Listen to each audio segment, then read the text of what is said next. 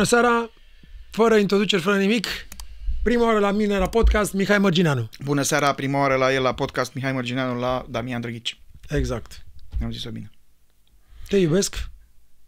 Este o declarație modernă între un roman și un român, o declarație de iubire pe care o împărtășim amândoi, din păcate nu și uh, sexual, uh, doar uh, de la suflet la, La suflet. Cum e asta cu mai nou bărbați ce spun te iubesc unul unul- unul altora? Ai Mie observat? mi se pare că acest te iubesc s-a dus un pic, s-a de, denaturat. Da, am început Te așa. iubesc cu toată lumea spune te iubesc, iubesc aia, iubesc să fac, iubesc ceea ce fac. Bă, incredibil, mai nou, tu ai observat că nu există oameni care, uh, mă, indiferent ce ar face, eu iubesc ceea ce fac. Bă, dar ești portar. Adică nu poți să iubești ceea ce fac, ești portar. Toată lumea iubește, iubește. E bine, bine că nu zice urăsc. Da. Măcar să se Multă schimbă iubire, ceva. multă iubire. Mul- Să fie multă iubire. Ne salvează pe toți. Totuși iubirea ne salvează firea, cum zicea Adrian Păunescu. Exact. Sau ne salvează firea. Nu cred. nu cred. Câte ore dormi? 8. Că vorbeam despre somn. Minim, despre asta vorbeam înainte să dăm drumul la camere, 8 ore minim, cred, și mai sunt momente în care nu pot să dorm 8 ore. Atunci când mă trezesc cu ceasul, foarte rar e adevărat. Nu prea mă trezesc cu ceasul. Deci dar nu pui foarte ceasul. rar. Nu, n-am nevoie să pun ceasul. Am nevoie să pun ceasul doar când plec uh, undeva cu avionul și trebuie să Asta ajung la o oră sigur. fixă. Atunci, atunci pun ceasul. Dar în rest nu prea pun ceasul. N-am nege.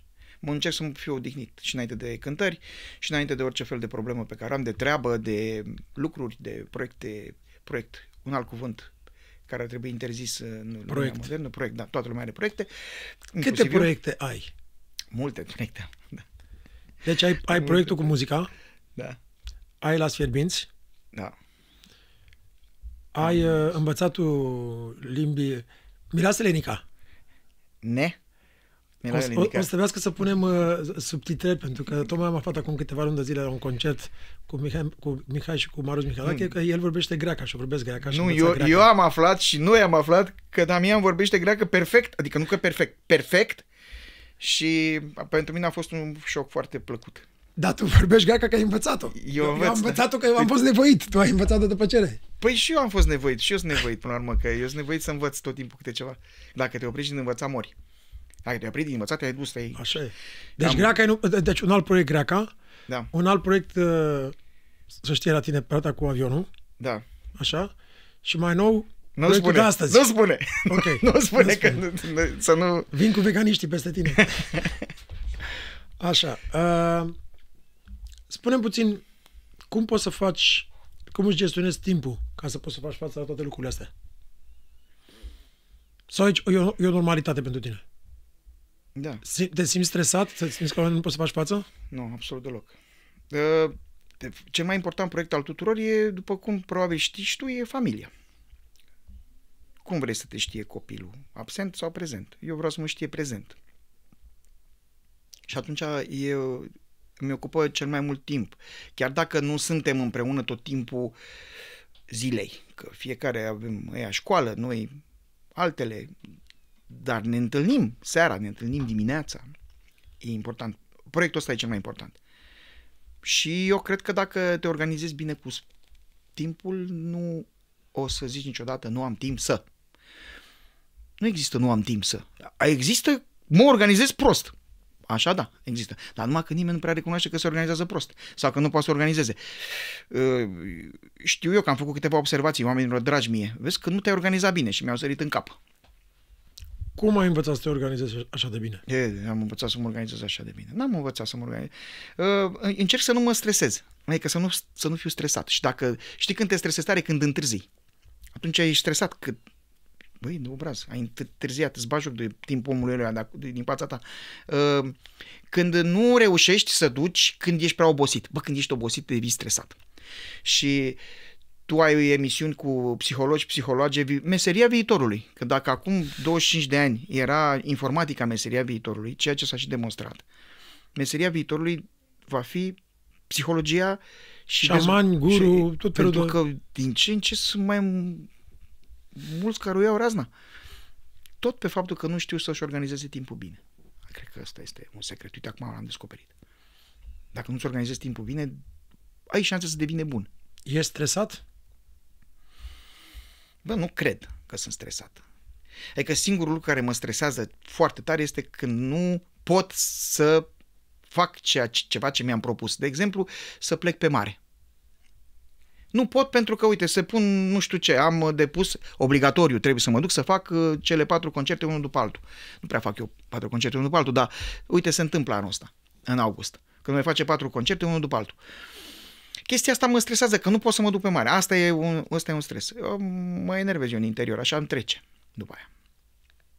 În rest, nu, nu cred că sunt stresat. Lucrurile merg frumos și merg ușor și nu sunt un om bogat, dar sunt un om care trăiește frumos. Deci nu sunt stresat. Tu Te bucur de viață. Păi ce să mă bucur, nu se știe cât e. La un moment dat te cheamă...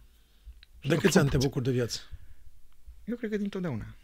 Dar în fiecare, fiecare parte a vieții mele a fost în felul ei.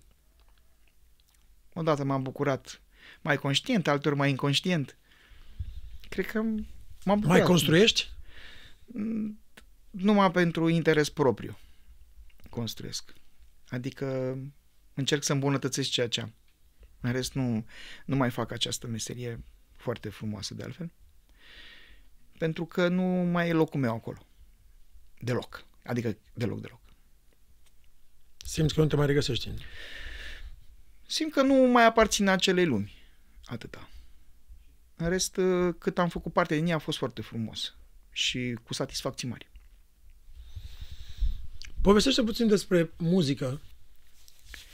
Cum a început pasiunea ta despre muzica și cum, ai, cum poți să ai trăirile astea pe care pe muzică și ceea, ceea ce transmis, că am fost acum un an, o dată, eu te-am văzut în urmă cu mulți ani, dar te-am văzut acum un an o dată când m-ai invitat la Haro Cafe și cu Ines cred că a, a fost unul dintre concertele care am plecat extrem, extrem, extrem de impresionat și mi-a plăcut la nebunie.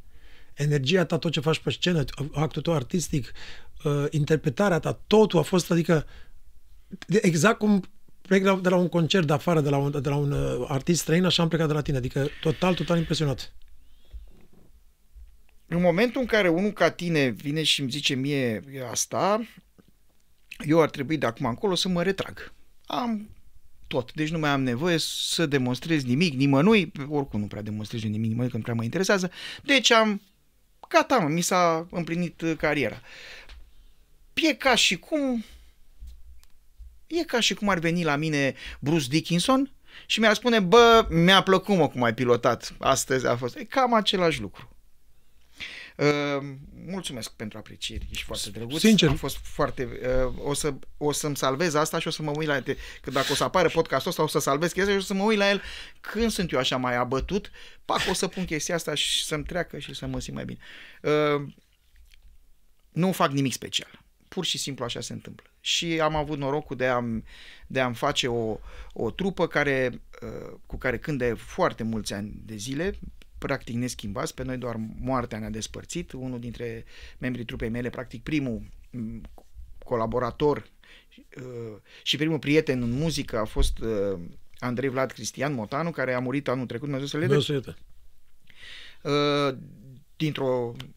a fost o nenorocire, efectiv. Uh, Uh, și e bine că am rămas împreună și uite că ușor, ușor putem să facem lucruri frumoase în sensul că îi bucurăm pe oameni. Uh, nu am fi noi Brahms, Bach sau uh, orice alt mare muzician cu B, uh, dar putem să cu mâna pe inimă să spunem că îi dăm omului o stare bună când e în fața noastră. Acum nu știu dacă se aude, se, se înțelege asta pe înregistrare. Dar acolo se întâmplă lucruri frumoase. Incredibil de frumos. E frumos și mă bucur că un, ca tine, un om ca tine care a ajuns la un asemenea nivel muzical și intelectual poate să zică asta despre mine. Mulțumesc Mie mi-ai făcut ziua, ca să zic așa. Nu mai trebuie să fac nimic azi. Cum a început pasiunea cu muzica?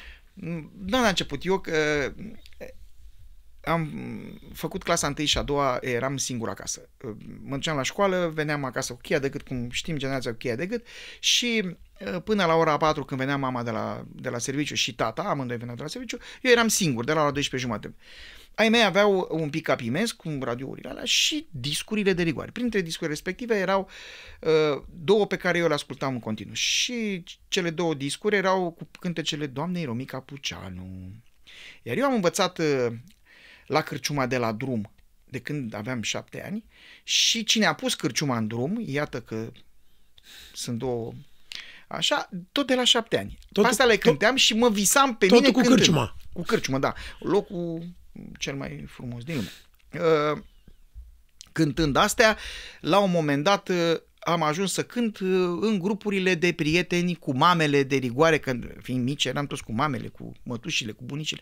Și la un moment dat una dintre mame mi-a zis chiar, bă, dar băiatul ăsta cântă așa de frumos, cântam un cântec, nu o să spun ce cântec, pentru că s-ar putea să se denatureze de un cântec popular. Ziua, nu mai contează. Și nu mai contează. Zi- Și zi bunica mea cântecul. chiar mi-a zis atunci, bă, dar de ce că nu te faci tu cântăreț? Dar zic Și ai cântecul putea că sunt Nu curios. zic, mă, nu zic, că nu, Ok. nu zic, nu zic, nu zic. Ok. Că, uite, ai putea să te faci cântăresc de muzică populară. Și atunci eu gândindu-mă, eu, muzică populară, niciodată în viața mea.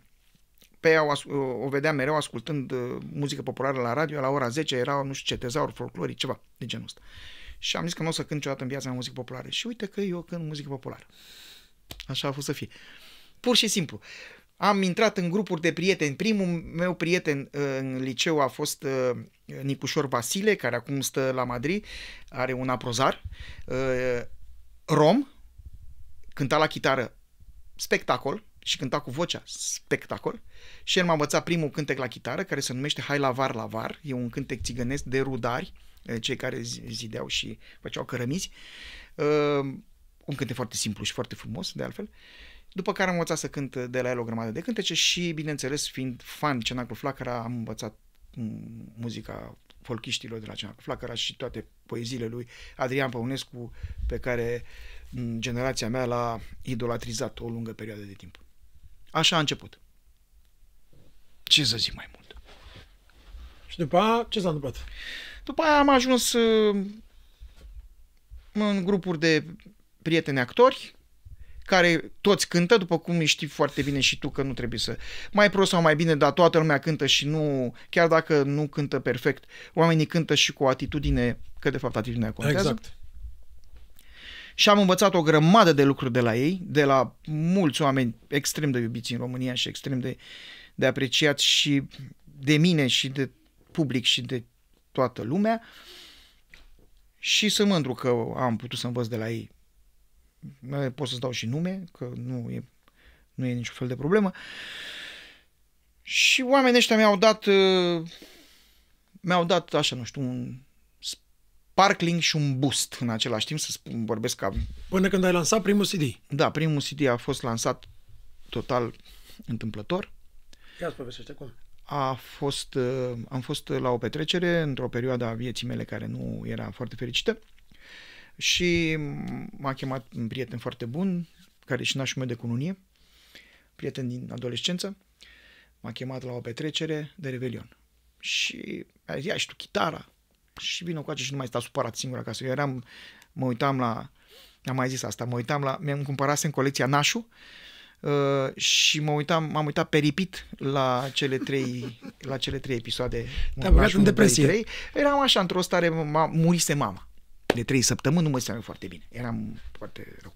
Și am fost la această petrecere de Revelion unde am cântat și unde întâmplător erau Motanu, chitaristul uh, care a devenit chitaristul cu care am colaborat de la început, uh, și doi impresari din muzica românească.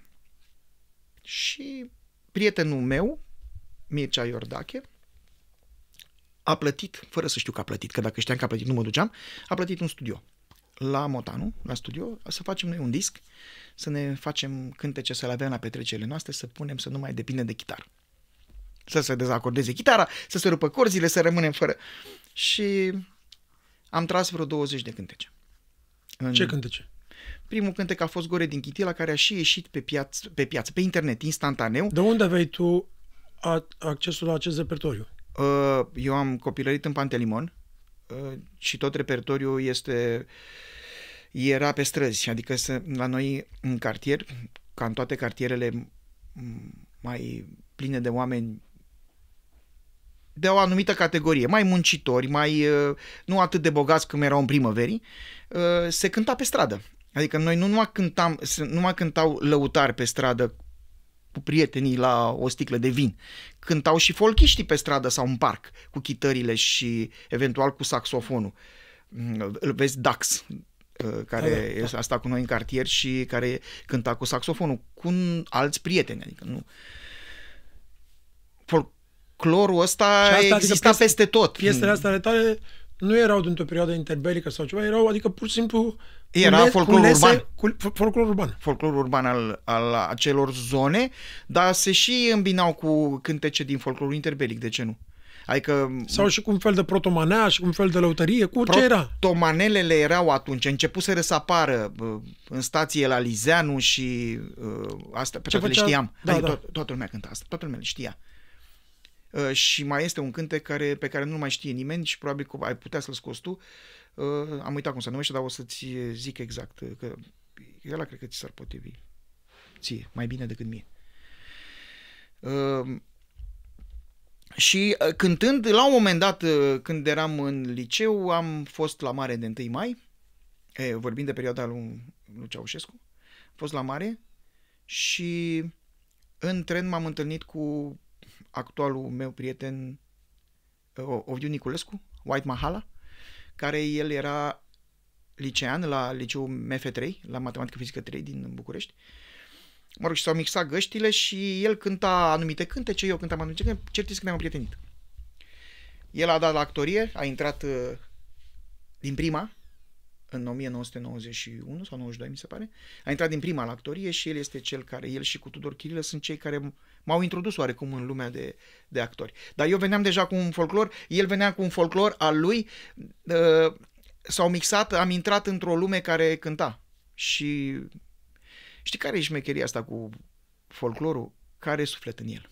Și un cântec care are suflet în el nu moare mă niciodată. Poți să-l cânti și peste 2000 de ani, că tot are suflet în el. Foaie Asta e. verde, trei migdale, cum era Bointriu în vale, ai văzut, da? Nu, mă, așa e, nu moare niciodată. Da. Și atunci nu, nu trebuie să Deci știi frică primul, de- primul CD a fost făcut în anii 90, Nu, primul CD a fost făcut în 2004. 2004. În Așa. 2004, primul CD. Atunci, atunci l-am făcut. În 2004 și în 2005 a fost și lansat pe piață. Pentru că ce s-a întâmplat în momentul în care uh, am fost la studio, unul dintre prietenii uh, mei buni, care este Paul Angel, care este șeful OPC actual, l-a trimis pe mail unor prieteni în variantă MP3. Și el a făcut în conjurul mailurilor în București, s-a făcut a avut succes cântecul ăla. Nu știu cum, probabil că Gore din Chitila. da, probabil că l-am cântat într-un fel, probabil că a avut succes. Și m-am trezit cu el pe radio. Eu neștiind că el o să apară pe radio, adică nici nu mă gândeam că o să apară în altă parte, decât la noi pe CD-urile alea pe care vreau să ni le facem nouă, să le avem noi. Și a apărut pe, pe radio la Cârcotaș. Uh, La Cârcotaș și la Șerban Huidu, ei aveau la radio emisiunea. Uh, și-au dat seama că îl cânt eu, eu îl cunoșteam pe uh, Huidu de când avea 14 ani și eu sunt mai mare ca el cu 4 ani. Și m-a sunat într-o dimineață, m-a întrebat dacă eu cânt cântecul ăla și i-am zis că da. Și a zis, mâine vreau să vii la mine la emisiune, să-l înregistrezi. Și m-am trezit că apar pe sticlă. Deci nici nu scosesem disc și eu, tu îți dai seama ce însemna pe vremea aia să ieși la cârcotaș din prima? Era ca și cum erai lansat. Adică apăreai la cârcotaș și la Teo, ceea ce s-a întâmplat peste două săptămâni, gata, nu mai avea nevoie de nimic. Dar eu nu conștientizam asta pentru că pe mine nu mă interesa acest, acest, această carieră. Făcea altceva în momentul Eu ăla. făceam construcții și făceam chestii mișto, adică făceam lucruri foarte, foarte, foarte frumoase. Și nu prea mă interesa. Dar mi s-a părut interesant că apar. Plus de asta m-am gândit că mă ajută în meseria mea, mă ajută în... uh, Una era să merg la o întâlnire la care oamenii să mă cunoască de la televizor. Era mai ușor să intri în anumite, în anumite birouri de firme mari de construcții. Mult mai ușor. Mi s-a părut că, că o să mă ajute. Și am, m-am dus, am cântat și am plecat. Și m-am trezit invitat la concerte. Păi e greu. E ca și cum te-ar invita pe tine unul acum să-i construiești un bloc cu 10 etaje. Cam așa mă simțeam eu atunci. Dar s-au depășit. Și așa a avut să fie. Și ai început să te bucuri de un real succes. După care am început să mă bucur de faptul că mă bucur. Am început să mă bucur că mă bucur și că îmi place foarte mult. Și norocul meu mare a fost criza din 2007. Ăla a fost marele meu noroc, atunci am renunțat, pentru că mi-am dat seama că eu... intru- 2009. 2007 a început criza. 2009 ai simțit-o tu, probabil. În 2007 a început ea, de fapt. În iunie 2007. Atunci a început să cadă. Și atunci, în lumea asta a construcțiilor mari, uh, începeau să se ceară niște niște lucruri pentru, care pentru mine erau imposibil de făcut. Adică îmi cerau termene de plată de șase luni de zile. Uh, Eu, ca să fac uh, ceea ce făceam eu atunci, eu trebuia să plătesc niște lucruri înainte și nu aveam banii să plătesc lucrurile alea ca să pot face o chestie să fiu plătit peste șase luni. Au intervenit multe lucruri uh, în, în activitatea mea atunci și am pus, am luat hotărârea într-o noapte să, că mă cam gândeam ce am de făcut și să termin cu totul. Și am închis. Că nu mai puteam să fac față. Adică puteam să dau un faliment înfiorător. Și am închis tot. N-am mai putut să merg mai departe. Am cedat totul asociațiilor mei și eu m-am retras, că nu mai puteam. Plus de, asta, plus de asta îmi plăcea foarte mult ceea ce făceam, nu mai avea rost. Adică mi-ocupa... Practic eu mă gândeam că tot timpul ăla pe care mi-l ocupă construcțiile îl pot dedica acum uh, activității mele în muzică. Asta mi s-a părut mai interesant. Și asta am și făcut. În 2007, 2008, 2009 am avut niște ani de creștere, am început să mă gândesc la ce aș putea să fac, să îmbunătățesc uh, activitatea mea muzică, am, am reușit să fac trupa, care în continuare este la Ai fel de sala legat. Palatului? Am făcut sala Palatului, incredibil. Aia mi s-a părut atunci... Am ajuns la sala Palatului, doamne iartă, nu mi-a venit să cred. Mă, știu că m-a durut capul vreo două zile după ce am terminat sala Palatului. Mă fi de ochea cineva, că zice că să dă ochi și de urât, nu mă dă frumos. Dar aia, și aia a fost un boost. Știi? Bă, hai să vedem ce facem ca să facem treaba mai bună, din ce în ce mai bună. Și din ce în ce mai bună am început să, să, să mai învăț și eu cât de cât, să mai iau din firimiturile pe care le lasă colegii mei în urmă, tu îi cunoști pe colegii mei, tu știi că uh, eu am colaborat cu Kiba, care e un basist de senzație uh, și care a avut o soartă ciudată la copilăria Casa de Copii și cu toate astea a devenit unul dintre cei mai apreciați ba, ba, basisti, din, basisti, din, basisti din România și poate că nu numai din România, el cântă cu mai, multă, mai, multe, mai mulți artiști, unii și din afară a făcut discuri, a făcut basul pentru discuri care au fost uh, editate afară după aia și scoase în străinătate.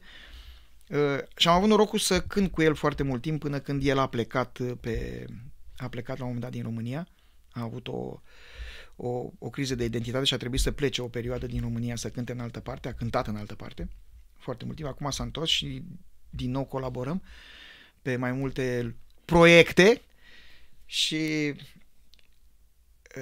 prin el și prin colegii mei din trupă și prietenii mei din trupă, că acum ne-am și înrudit. Le-am botezat copii, ne-am botezat copii, ne-am... Numai că bine că am rămas doar la... Știi ce e mișto într-o trupă de băieți? Dacă nu te cerți de la bani sau de la femei, nu te desparți niciodată. E bine că avem gusturi diferite la femei și e bine că nu ne certăm de la bani. Și gata, de asta este Câte concerte aveți pe an, Mihai? Din ce în ce, vreau din ce în ce mai puține să fie. Da, câte aveți? Adică, într-un an bun. Cu, într-un an bun nu am ca tine, pentru că n-aș putea să fac ceea ce faci tu. Aș muri în maxim un an. Dar într-un an bun am avut 80 și într-un an mediu am avut 50. 50 de, de cântări.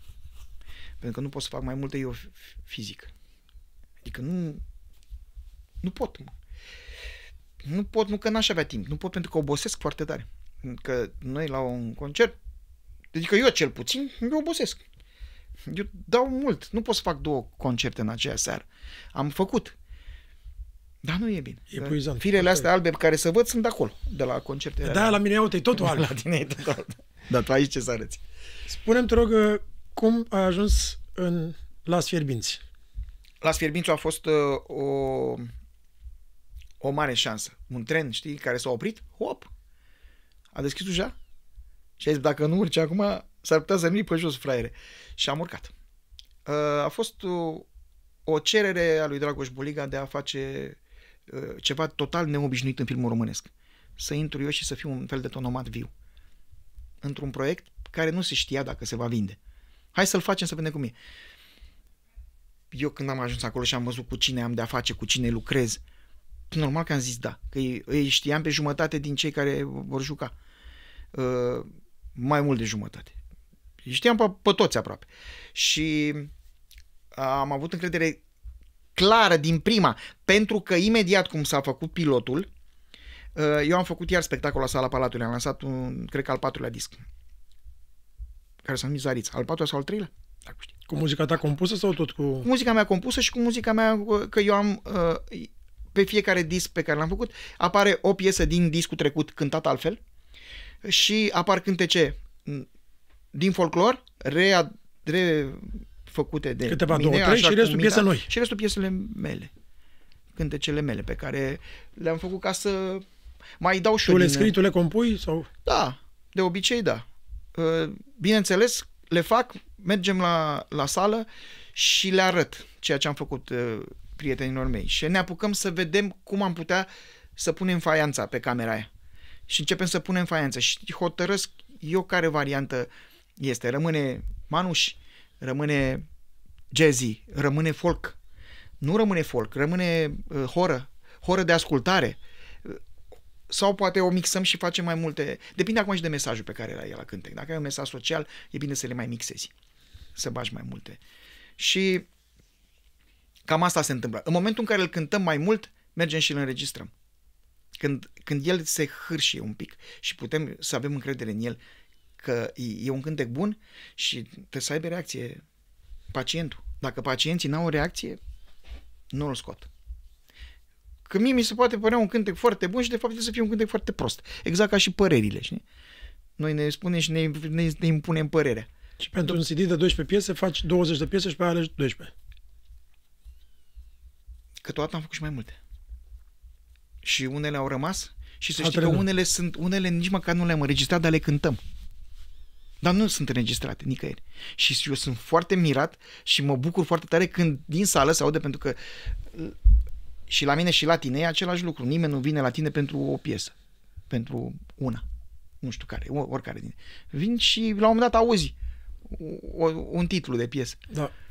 Și eu mă simt prost câteodată când eu îi spun omului, domne, cântecul ăla, eu l-am compus, mulțumesc că mi-a... Nu l-am scos nicăieri și nici nu l-am mai cântat. S-ar putea să nu iasă.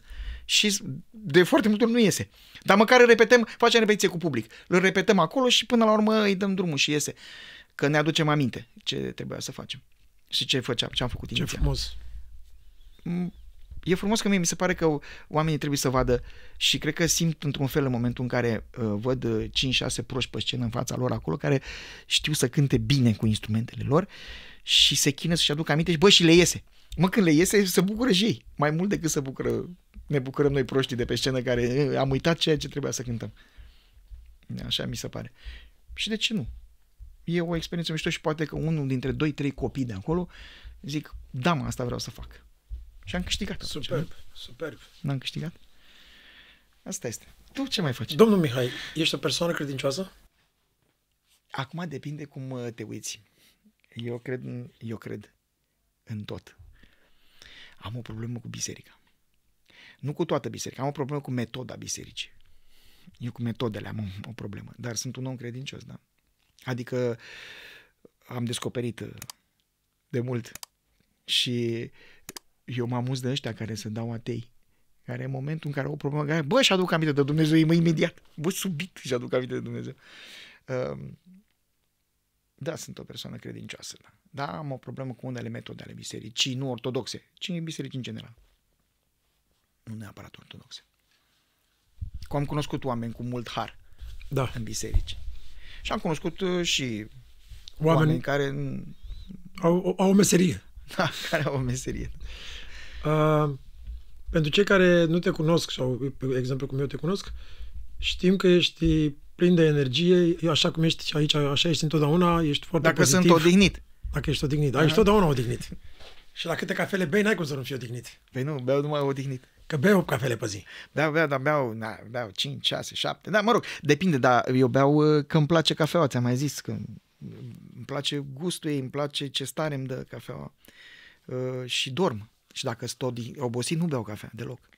Care ar fi, care ar fi două, uh, să-mi povestești două faze tari, una din, uh, din muzică, că cei care se uită acasă, noi știm că totdeauna avem cât o, o gafă ceva pe la concerte, pe la un eveniment ceva de s-a terminat pământul, adică oamenii nu, nu-și pot imagina, crede că sunt improvizate. Știi ce zic? Și una de la Sferbinți, dar prima oară una de muzică. Mai mult ca sigur, de la un eveniment, de la o cântare, ceva s-a întâmplat. Mai, sunt prea multe, dar pe, eu țin pe asta minte că m-a încurcat foarte tare, eram, cântam la, se numea Tribut pe vremea Da, clubul, acum e clubul micuț, e clubul Joker, sau nu știu cum se numește, uh, Fools. Pe e calea Fools. Victoriei jos. Pe calea Victoriei, da. Și E foarte bine făcut clubul ăla, este cu, a, are un loc în care stau artiștii, locul are baie, uh, intri pe scenă imediat, e un culise foarte frumos, uh, poți să spui hainele acolo, să, e, e un loc cald, frumos. Și cântam acolo, tot timpul publicul a fost e de, greu să-i ții, trebuie să le dai tot timpul exact ceea ce trebuie ca să, dacă pornești așa, sus trebuie să ții cu toată cântarea sus. Bă, și la un moment dat știi cum e să-ți dispară basul? Să nu se mai audă basul deloc? Îți scade... Deci e ca și cum ai totul sus, toate stele sunt sus și la un moment dat rânc ca toate. S-a întâmplat o chestie foarte ciudată, nu s-a mai auzit basul, la modul că basistul a scos basul și l-a pus pe... și a zis, Mișule, fac pe mine. Și a plecat. Dai seama că rămâi că am rămas, m-am, eu m-am blocat total, în momentul în care m-am blocat total, uit versurile. Ca să e simplu. Și am zis, doamnelor și domnilor, chiba se cacă. S-a oprit toată cântarea, ăia au râs, am râs și noi, zic, stai o secundă să vedem ce faci. Mi-a venit o idee, zic, hai să cântăm și am Da, cântat fără un bas. cântec folk. Da. Cu două, cu două chitară și chitare. două chitare. Două chitare. Da, da, da, da, da, da, am cântat un cântec. Chiba a venit, Mm, mm, Lumea i-am a făcut semn. aplaudat? L-am fă... Da, evident, toată așa. I-am, cum a fost? Și a făcut. Bravo. Și am început cântecul de unde... Asta mi s-a părut maximum de improvizație neregizată. Să pornești direct, mamă, exact de unde am lăsat-o și, și bă, și nu mă, n-am, n-am uitat nici versurile. A fost, uh, m-a, m-a distrat foarte tare și mi-am dat seama că la noi pe scenă se poate întâmpla orice, că până la urmă nici nu mai contează. Orice se poate întâmpla, poate să cadă și scenă, orice. Nu mai contează. Ferească Dumnezeu. Și... Trebuie doar să faci față la ce se întâmplă, nu? Da, până la urmă trebuie să te adaptezi, că n-ai ce să faci. La filmări, n-a filmă, nu știu ce să spun, pentru că e atât de... Eu mă simt foarte bine când ajung acolo. Bă, De când intru pe platou, sunt zile în care uh, e mult de muncă și mult de tras, multe secvențe. Vremea nu te ajută. Trec avioane, uh, se oprește când trece avionul. Se strigă, avion! Da! Toată lumea se oprește, trece avionul. S-a dus uh, starea din tu, a, a, sunt zile de alea urâte, unele sunt urâte că e multă hârșială de asta. Mai pornește unul cât o drujbă, mai da, ne iartă, mă. mai trece cât un camion, trece la cu tractorul. Suntem la țară, nu filmați. Uh, dar sunt marea majoritatea zilelor, eu de când intru, am parcat mașina și de când intru în rulotă, râd până plec. Știu că odată am venit cu copiii mei acolo, uh, veneam cu ei de la școală, i-am zis hai să vadă, e o zi frumoasă, hai să o vedeți și voi. Uh, Am filmat, ei au stat, s-au uitat, au mâncat și am plecat. Și fiimea a zis în mașină, bă, nu mi se pare normal, mă, ce faceți voi. Mie nu mi se pare normal, mă, să te duci acolo să mănânci ca la restaurant. Ei, ei sunt șocați că noi avem acolo, ei, avem niște oameni care ne gătesc. Și ne gătesc trei feluri de mâncare, trei feluri de de ciorbă, trei feluri Catering, de da. feluri de, de, Bă, gătesc acolo, adică își fac treaba acolo. Pe, și totul este... m, Ai câteodată mă duc acolo de bucurie că o să și mănânc. Și ai, nu, nu e normal. Voi să mâncați ca la restaurant, să filmați, să faceți filmul ăsta și să și râdeți în continuu. Bă, nu e normal ce faceți voi. Nu e, nu e normal. E- Era foarte ofuscată că... Da, are de... Nu știu ce să zic așa de întâmplări din Las Fierbinți, că în primul rând se dă din casă și știi că nu e bine să dai din casă. Doi, uh, nu știu dacă sunt toți de acord să dai eu din casă cu asta. Dar cert e că se întâmplă unele lucruri foarte, foarte, foarte mișto. Unele sunt foarte mișto. Pot să zic ce am făcut eu odată când Bobo suferă de, Bobonete suferă de cald.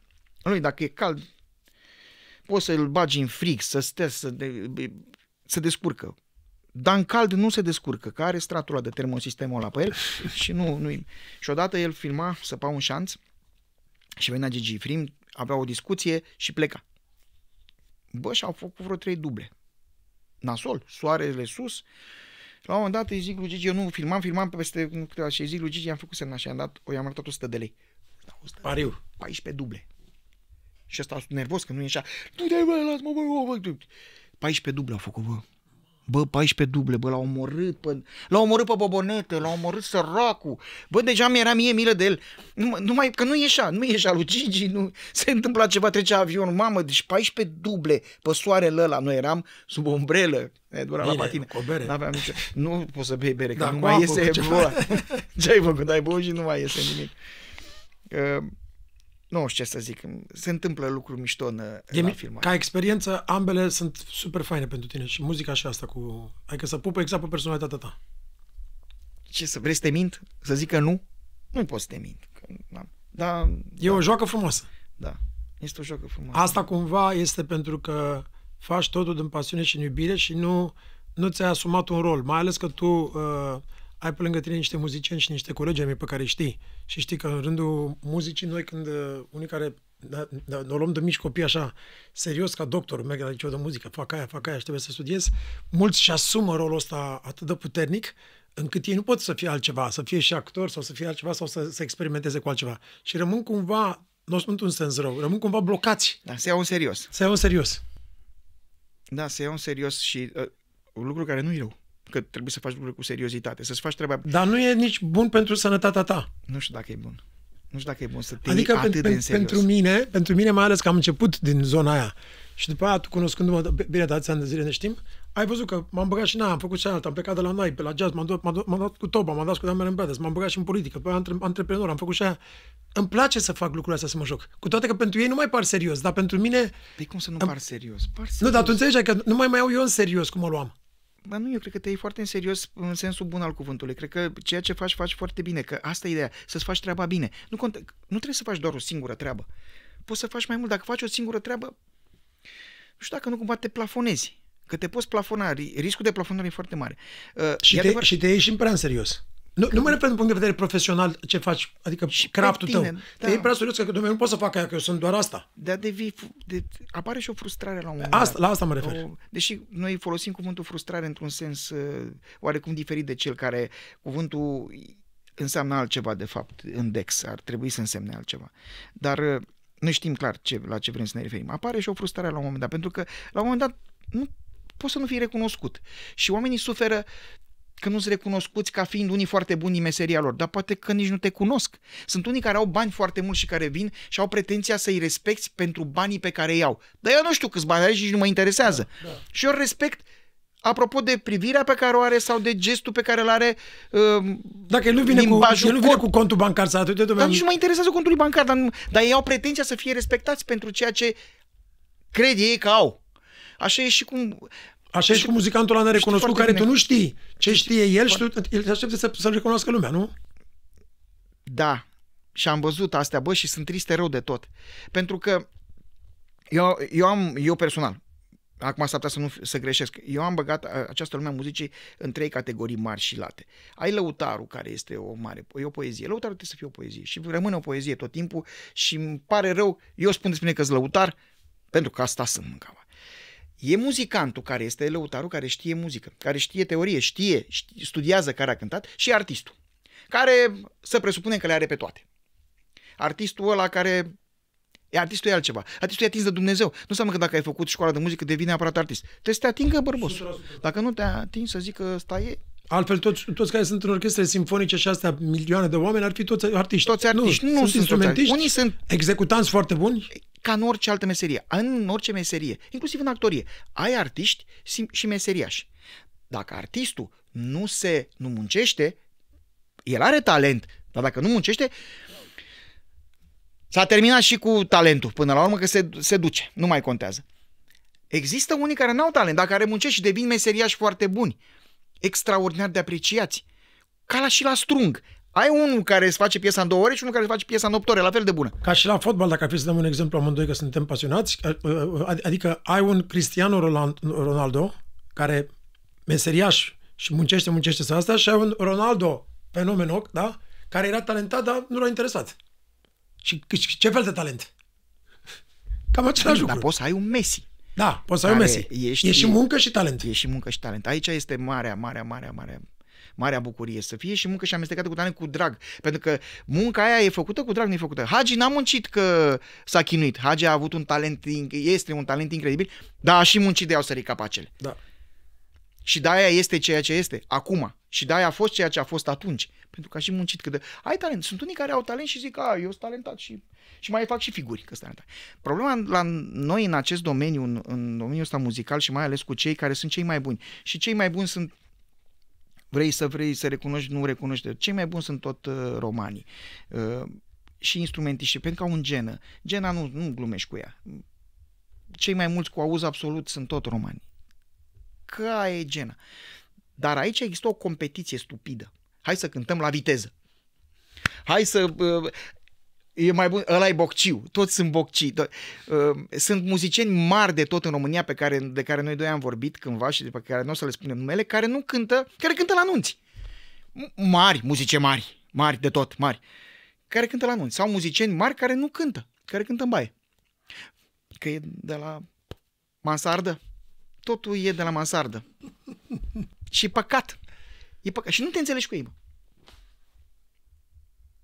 Am m-am enervat. Da, asta e. Spune-mi, te rog, cum e Mihai Mărgineanu ca tată, ca soț și ca familist? Execrabil. ce vrei să zic eu? N-am ce să zic. Băi, eu cred că sunt mișto ca tată. Cred că sunt mișto și ca Câți soț. ani au copii acum? Fimea are 17, fimea are 16. Mulțumesc, Fimea să face stai. 16 sâmbătă. Să trăiască mulți ani. Sâmbătă. Uh, Eu cred că sunt mișto ca Ai tată. putea adică să cânti piesa aia. Sunt un tată fericit. O mai cânt. și băiatul și fata mea. Sunt protobade. Uh, nu mă înțeleg bine cu ei mei. Și cu Andreea mă înțeleg bine cu, evident, cu problemele cuplului.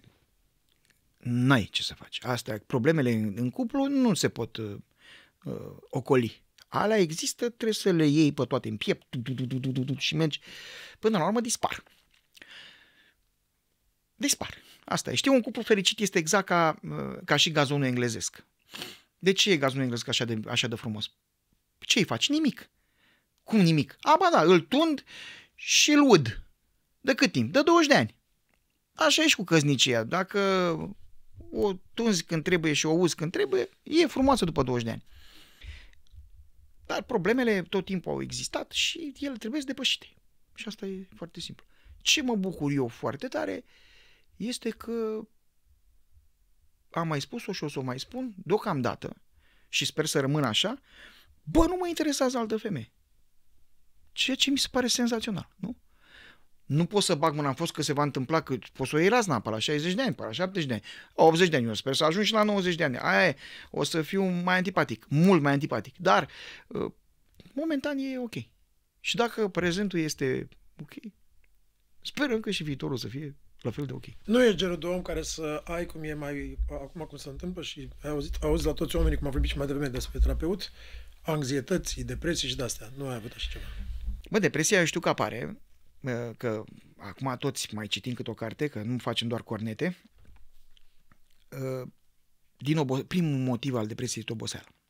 Uh, Eu am fost uh, sfătuit de un uh, terapeut să ajut un, un pacient de al terapeutului să-l duc cu avionul și să-i dau un pic de adrenalină, să îi fac ceva, să-l ajut să ia, pentru că lui îi trebuie adrenalină.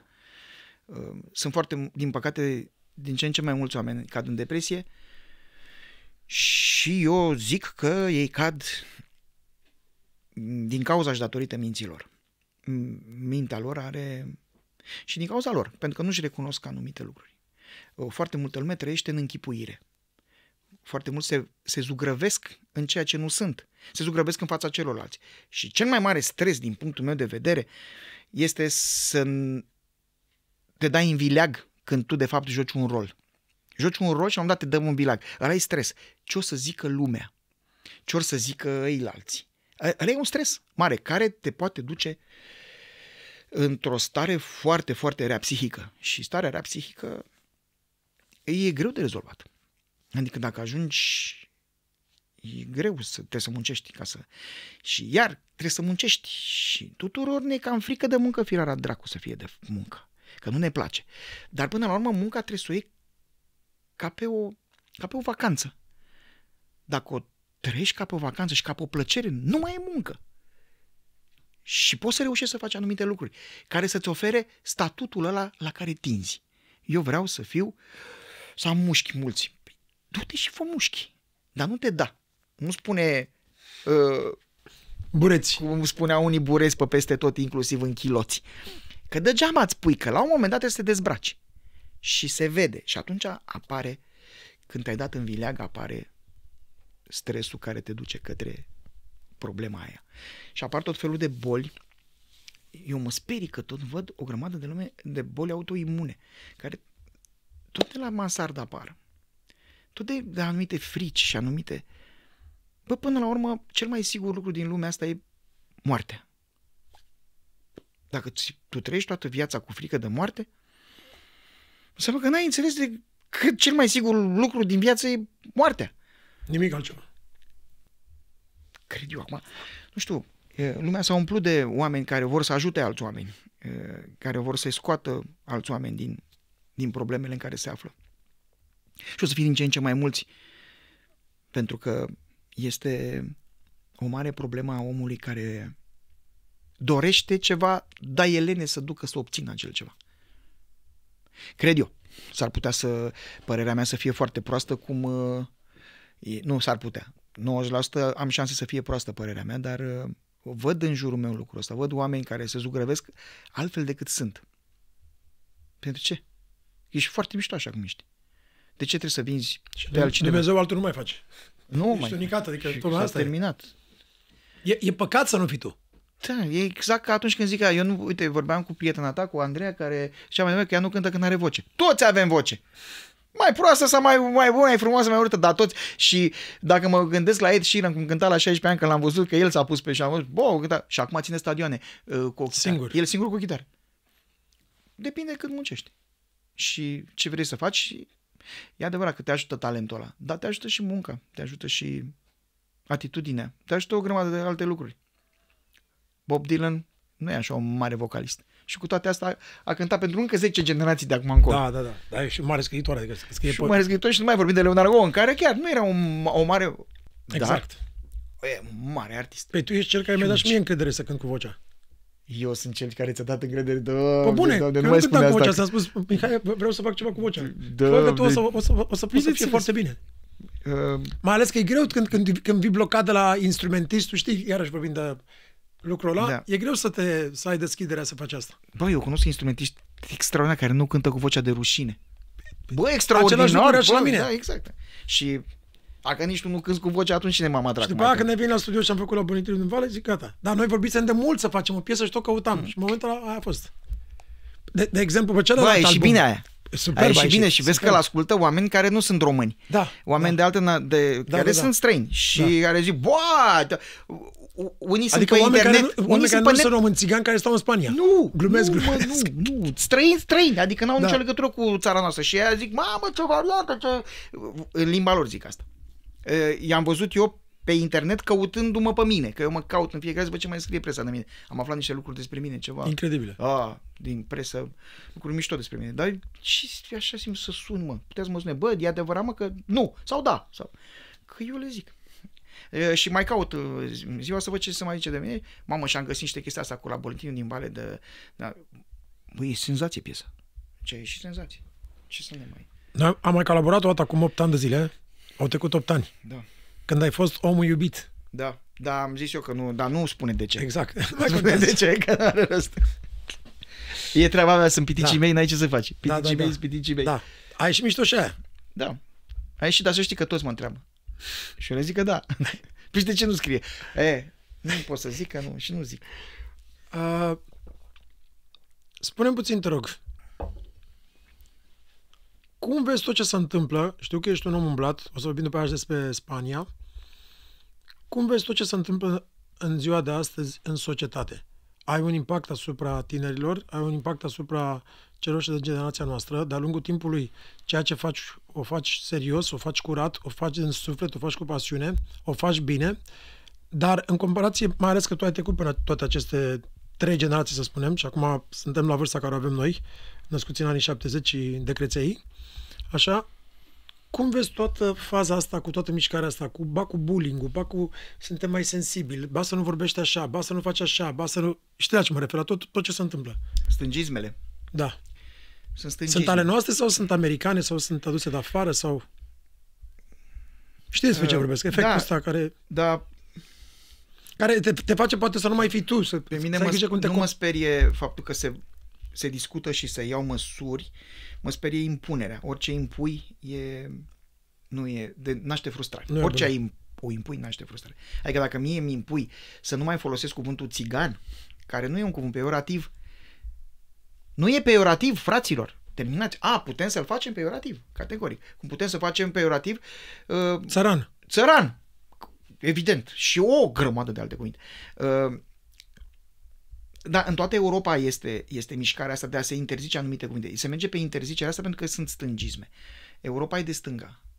Stânga este e, foarte, e bună, centrul stânga e bună, extrema nu mai e bună. Cum dreapta este bună, centrul dreapta e bun, dreapta extrema nu mai e bună. Ăla e fascism, ăla e comunism. Ele se întâlnesc la un anumit moment dat. Și, cum zic spaniolii, extremele cheman, se ard. Se, se ard unul pe altul. Uh, Adică lumea trebuie să fie bună, dar numai așa cum vă zic eu. Așa zic și unii și alții. Dacă ești, dacă nu faci așa cum zic eu, înseamnă că ești împotriva mea. Cum? Toți extremiștii, și de stânga și de dreapta, au zis-o de-a lungul istoriei. Că nu știm istorie noi și că nu ne place istoria, că Asta la e școală altceva. am avut o profesoară care ne-a dat doi și ne-a, ne-a frustrat și n-a mai învățat istorie, asta este altceva, dar trebuie să învețe fiecare istorie ca să nu o repete. Paia rea. Și în general, în istorie rămân cam lucrurile rele care s-au întâmplat. E adevărat că istoria e scrisă de învingător, dar tot alea rele sunt aduse în față. Războaie, lupte, cuceriri, necuceriri. Și acum suntem undeva la o, la o graniță, adică în tot, în tot ce se întâmplă cu toată mișcarea asta, cu bullying Eu nu cu... cred în nimic ce nu e natural. Eu cred că tot ceea ce este natural, la un moment dat, iese la iveală. Tu nu poți să te bați cu natura. Și asta credem că am învățat-o sus în aer. N-ai nicio șansă. Te face de mici. Așa este și cu naturalul. Nu te poți lupta. Degeaba mi impui. Ce să, eu sunt rusofil din punct de vedere cultural, să fie clar. Din punct de vedere cultural. Dar nu sunt de acord cu ceea ce se întâmplă acum. Nu e nimic natural din ce se întâmplă acolo. Iar rușii la un moment dat își vor da seama și vor, își, vor face o nouă revoluție. Categoric, sunt sigur de asta, pentru că naturalul nu ai cum, tu nu ai cum să interzici în continuu și ceea ce să gândesc. Nu poți să-mi interzici ceea ce zic în continuu, că la un moment dat se sparge buba. Și în România s-a spart. Ne-ai interzis pe aceeași filieră, practic. Și la un moment dat s-a spart. Se sparge. Naturalul iese la suprafață. Că după aia se modifică, se duce copacul după lumină, se strâmbă, se... e cu totul altceva. Dar nu poți să duci la nesfârșit o impunere. Trebuie să impunem să fim... Uh, să fim de acord că acel copil de 8 ani poate să aibă, uh, poate să se numească capră. Ok, eu pot să îl mângâi pe crește pe copilul la de 8 ani și să-l încerc să vorbesc cu el și să... E, dar nu pot să fiu de acord din prima cu el. Da, mă, tu ești capră. De acum, de azi încolo o să spun scaun. Sau Ca să-și așa te aleagă, crezi tu. să-și aleagă genul el fiind băiat. Fiind băiat sau fiind fată sau fiind... Dar având 8 ani. Da. E un pic ciudat că la 8 ani nu prea știi... Nu a știi ce la miroși. 20. Nu știi nici la 20, nu știi, le bunii nu știi nici la 40. A ce mi poți să miroși și altceva. Uh, nu o să pot să fiu de acord cu asta niciodată și nici nu sunt împotrivă, împotriva libertății de a te crede ce vrei tu. Dar nu-mi impune anumite lucruri ca societate pentru că nu, din, numai de-al dracu nu o să le respect. Adică e clar că orice mi impui, riști să nu am chef să te respect. Suntem noi old-fashioned sau că, că de fapt noi am fost, și- am fost și trendy? Adică nu suntem așa de old-fashioned.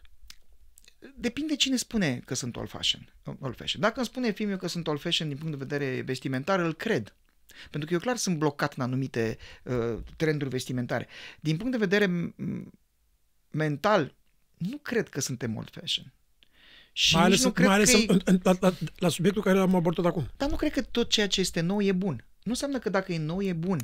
Exact ca și muzica. Nu înseamnă că dacă e scoasă ieri e bună. Poți fi proastă. E bună aia care rămâne. Cum și ideile sunt bune, alea care rămân. Care rămân și care uh, rezonează, cu care oamenii rezonează. Dacă nu rezonezi cu ea, nu poți să-mi impui tu o idee de-a ta ca fiind bună. Că e nouă. Am gândit ieri, uite, asta e o idee și dacă e nouă e bună. Nu e așa. Avem un trend de a, noi acum în societatea noastră de a urma alte trenduri de afară și cumva ne-am pierdut identitatea românească culturală unde să fim noi așa cum suntem, cum grecii sunt greci, cum spaniolii sunt spanioli. Nu cred nici asta, nici cu grecii sunt greci. Grecii din ce în ce mai mult, după cum probabil și tu știi bine, își ajustează limba cu neologisme. Uh, Spaniolii la fel. Fiecare își respectă identitatea culturală, ceea ce este de mare apreciere. Și noi ne respectăm identitatea culturală. A că vin de afară uh, produse culturale pe care le luăm direct fără să ne mai gândim dacă ne fac bine sau rău. Asta e cu totul altceva. Dar nu poți să te bați cu o industrie acolo, vorbim de o industrie, iar noi facem, fa, noi stăm stabilă cu cultura noastră și cu identitatea noastră națională în fața unei industrii care la un moment dat o să acapareze niște lucruri, dar la un moment dat dispare pentru că noi oricum tot români suntem. Dar cred că naționalismul exacerbat nu e bun. Nu e bun. Și știi că spunea Ghiote la un moment dat, uh, am citit o frază care mi-a plăcut tare mult, că într-o țară, cu cât e mai, mai proastă țara respectivă, cu atât patrioții sunt mai, uh, mai la vedere. Are, are patrioți mai la vedere sau ceva de genul ăsta. că era în germană și mie nu-mi place deloc germană. Uh, noi avem niște oameni care trag către naționalism și ce mă sperie cel mai tare este că toți foștii securiști, mă, toți foștii, au devenit patrioți, mă, dintr-o dată. Bă, da, toți securiștii, bă, sunt, e, toți, e, toți trecuți de vârsta noastră, da, au devenit patrioți. Ei erau patrioți și când erau uh, securiști, uh-huh. că tot patrioți erau. Da. în felul lor. Bă, stai o secundă, hai să ne înțelegem. Uh, eu am o, o deosebită stimă pentru serviciile secrete, pentru contrainformații, pentru informații, o deosebită stimă. Nu am deosebită stimă pentru turnători. Exact. Eu de aia vorbesc. Da, nu, de aia. Când am zis, eu zic de turnători. Da, da, de, da, da, da, da. Uh, oamenii aia care au lucrat în informații și contrainformații, azi niște uniți, niște somități. Pe unii și cunosc. Niște somități, credem. Adică aici să înveți de la ei. Da, să nu ne să nu îi facem confundăm. să nu-i confundăm pe aia care dădeau cu suflet și spuneau că vecinul de la 2 ascultă Europa Exact. Ea sunt turnători. primit un, un pachet de cafea. Da, bineînțeles. Uh, da, da, toți au devenit, uh, au devenit uh, patrioți, incredibil. Incredibil. Nu cred, eu nu cred în naționalism și nu cred că ne stricăm identitatea. Eu cred că unele lucruri dispar natural din tradiții dispar din tradiții. De exemplu, cum a dispărut tradiția când eram copil, era o monstruozitate de tradiție, bătutul halbiței. Tu știi de asta? Da. Că se punea o halbiță așa, da, care da, tare da, ca da, masa, da. se băgau niște monezi de lăsata secului. De lăsata da, secului. De lăsata secului. Și copiii trebuia să vină cu dinții să apuce monezile. Bă, îți rupei dinții. Da. E că era o, o tradiție cretină. Da. În ultima zi, înainte să înceapă postul. Da, tu știi câte albițe de-a un cap. Știu la fel. am și acum, asta e o cracă de, de lemn. Am... Mai era o tradiție, dar nu știu dacă, dacă mai se găsește, că acum toți avem uh, aspiratoare și avem și de astea șmechere, Dyson și nu știu ce, bătutul covorilor. Aia nu era tradiția, era nevoie. Dacă nu băteai covorul, mirosea urât în casă. Mamă, mamă, dacă am bătut, dacă n-am bătut, ce am dacă n-am bătut la Mi-am covoare... jurat că nu o să am covor în casă. Mi-am jurat că nu o să am covor în casă. Am un covor mic. Mic de tot, mic. Restul este lemn pe jos bătutul covorul, da, și după aia a apărut o modă cu aspiratoare de 2000 de dolari care ți aspirau covorul și nu, covorul costa 300 de lei și aspiratorul de 2000 de dolari. Bați nebunii la ca, că lasă, salvezi covorul. Dă-l mă, mai bine iau altul. Observ că, uh, mai ales în muzică, cum vorbesc cu tine, a existat toate trendurile astea, muzică de pop, muzică internațională, muzică nu știu ce, și acum, mai ales după pandemie, este o modă a muzicii de petrecere, care, care înglobează muzica populară, muzica populară din Banat, Ardeal, nu știu ce, uh, manele, protomanele, muzică balcanică, Damen Brothers, Loredana, tu, uh, aia, adică e o modă a muzicii de petrecere. Totul, românul vrea să se distreze acum. Crezi? Eu cred că uh, foarte mult s-au uitat, uh, s-au uitat în piață și au zis care, care are mai mare succes? Uite ăștia. Hai să facem și noi. Eu cred că sunt două tipuri de oameni, de afaceri în lumea asta. Unii care uh, le dai un milion de euro și își deschid benzinărie și alții care le dai un milion de euro și fac uh, o rachetă cu care să meargă pe Marte. Adică fac altceva. Fac a, a, găsesc ceva. Unii uh, le dau un milion de euro și fac, nu știu, uh, un brand de vinuri. Mai sunt încă 800 de milioane de branduri de vinuri.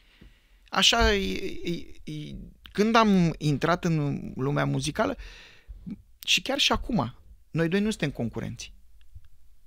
Tu ești muzician, eu sunt un fel de lăutar muzicant artist. Tu ești muzician și eu sunt artist. tot lăutar. Nu mai știi, s-a terminat cu tine. Că tu știi ce înseamnă diez, de bemol, ai, tu ai, ai alte, ai arpegii, știi alte lucruri.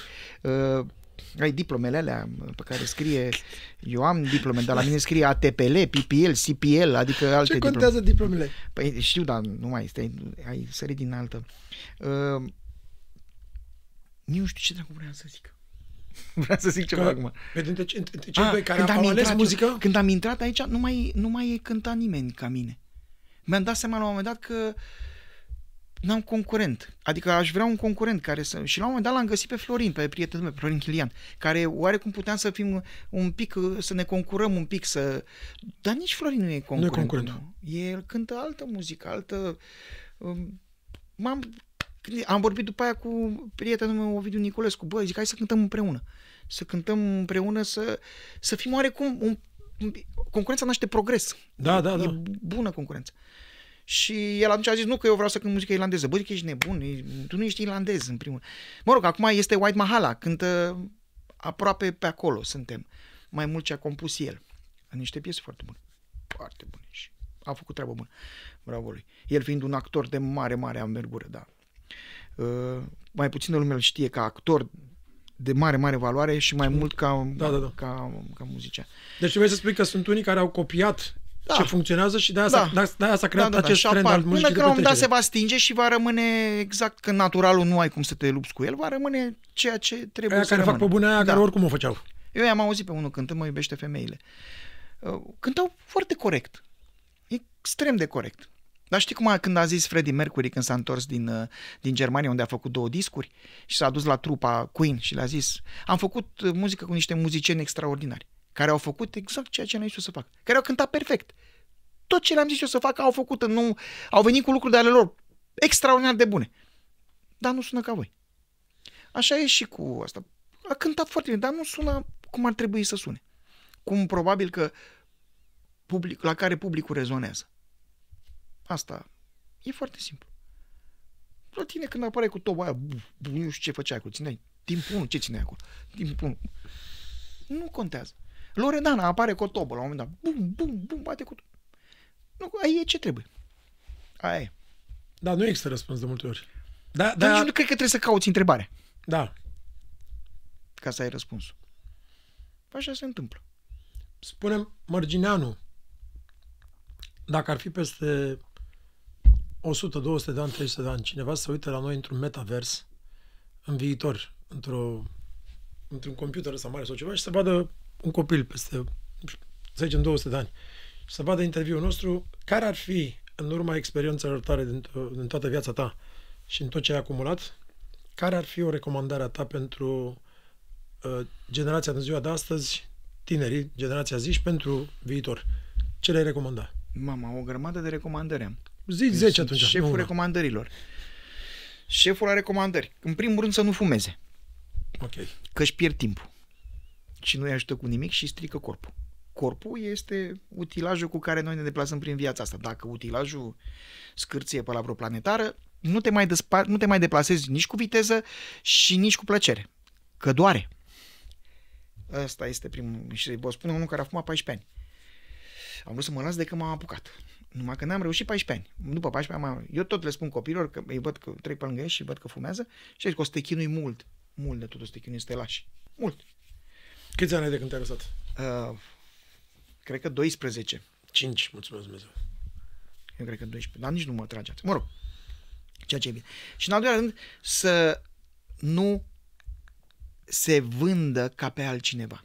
Să se vândă, să fie în ei înșiși, să se vândă pe ei, să fie așa cum sunt. Să nu se schimonosească încercând să pară altceva decât sunt. Oamenii au ajuns să fie mulțumiți doar să pară, nu să fie. Vreau să fiu pilot. Și atunci îmi iau ochelari de pilot și geacă de pilot. Dacă vrei să fii pilot, nu trebuie să pari pilot, ci trebuie să fii pilot. Vrei să fii mai slab. Vreau să fiu, cum fac să par și eu mai slab? Să slăbești. Asta Nu este, să pari. Trebuie să fii, nu să pari. Dacă Vreau sărim... să fiu artist. Mă duc în studio, plătesc 1000 de euro, îmi face cineva vocea fake și vreau să fiu artist. Nu. Nu, Mai fă-ți bine fii vocea. și tu. Fă-ți vocea, fă tu. Pentru că o să ajungi să trebuiască să cânti undeva. Mă știi unde? La ziua lui Mătamare. La ziua lui Mătamare vine un unchi nebun și spune microfonul ăsta. Zi mă, cânt-o pe aia, pe că te rog eu, mă. Și tu cânti. și atunci apare stresul că ai cântat prost, pentru că dacă nu înveți să cânți bine, e foarte simplu, mă, bă, cântatul se învață, nu e, e ca orice altceva, e ca orice limbă străină, se învață. O să ai parte de un stres pe care nu-l merită nimeni, mă. Stresul nu merită nimeni. Cum se spune în greacă stres? An, angos, Anhos, anhos, anhos, anhos. anhos. La Anhos. mine se anhomenos. Anhomenos. Anhomenos. Să, să sau nu fii anhomenii. stresat. Anhomenii, Anhomenii dacă e fată. da. Da, asta, asta ar fi singurul sfat uh, uman pe care l-aș putea da unul. Bă, fiți exact ceea ce sunteți și descoperiți în E fiecare greu zi. în, în, în era în care trăim să fii autentic, să fii real, să fii cine ești tu, pentru tânăra generație. Cu toată comparația asta cu so- social media, cu tot ce se Eu nu văd nicio diferență între generația mea când aveam 16 ani și generația asta de 16 ani. Nicio diferență. Suntem, eram la fel de proști. Identici. Poate că eram un pic mai proști, dar uh, cam pe aici. Adică nu s-a făcut nicio... La, aceeași, la același palier, că sunt paliere diferite de educație. Toate palierele astea sunt date de educație. La palierul de educație ăla la care eram eu și văd pe cei de 16 ani acum în palierul ăla în care eram și eu, nu e nicio diferență între noi. Ni, niciuna. Ieri am fost cu fimea uh, într-un mall și la un moment dat ea a vrut să mănânce o salată și am mers uh, uh, la un restaurant de salate unde erau trei puști de vârsta ei care erau în același palier cu mine când aveam 16 ani. Identici și la fel. M- Pe mine m-a și bufnit că m-am regăsit printre ei. Eu sper să-și dea și ei seama la momentul respectiv, la momentul oportun și să, să ajungă să treacă bibliotecile alea de care ai nevoie ca să poți să ai privirea de om. Și ca să faci față vieții. Și ca să faci, viață, să faci față vieții bine, că poți să faci față vieții, dar prost. Încă poți să ajungi. Și vorba aia, lumea e plină de... Lumea e plină. Ai planuri de viitor? Sau, Știi ai, sau ai planuri de prezent? Știi cum îl faci pe Dumnezeu să râdă? Să ai răsplanurile tale. Îi faci plan, iar planurile tale de viitor.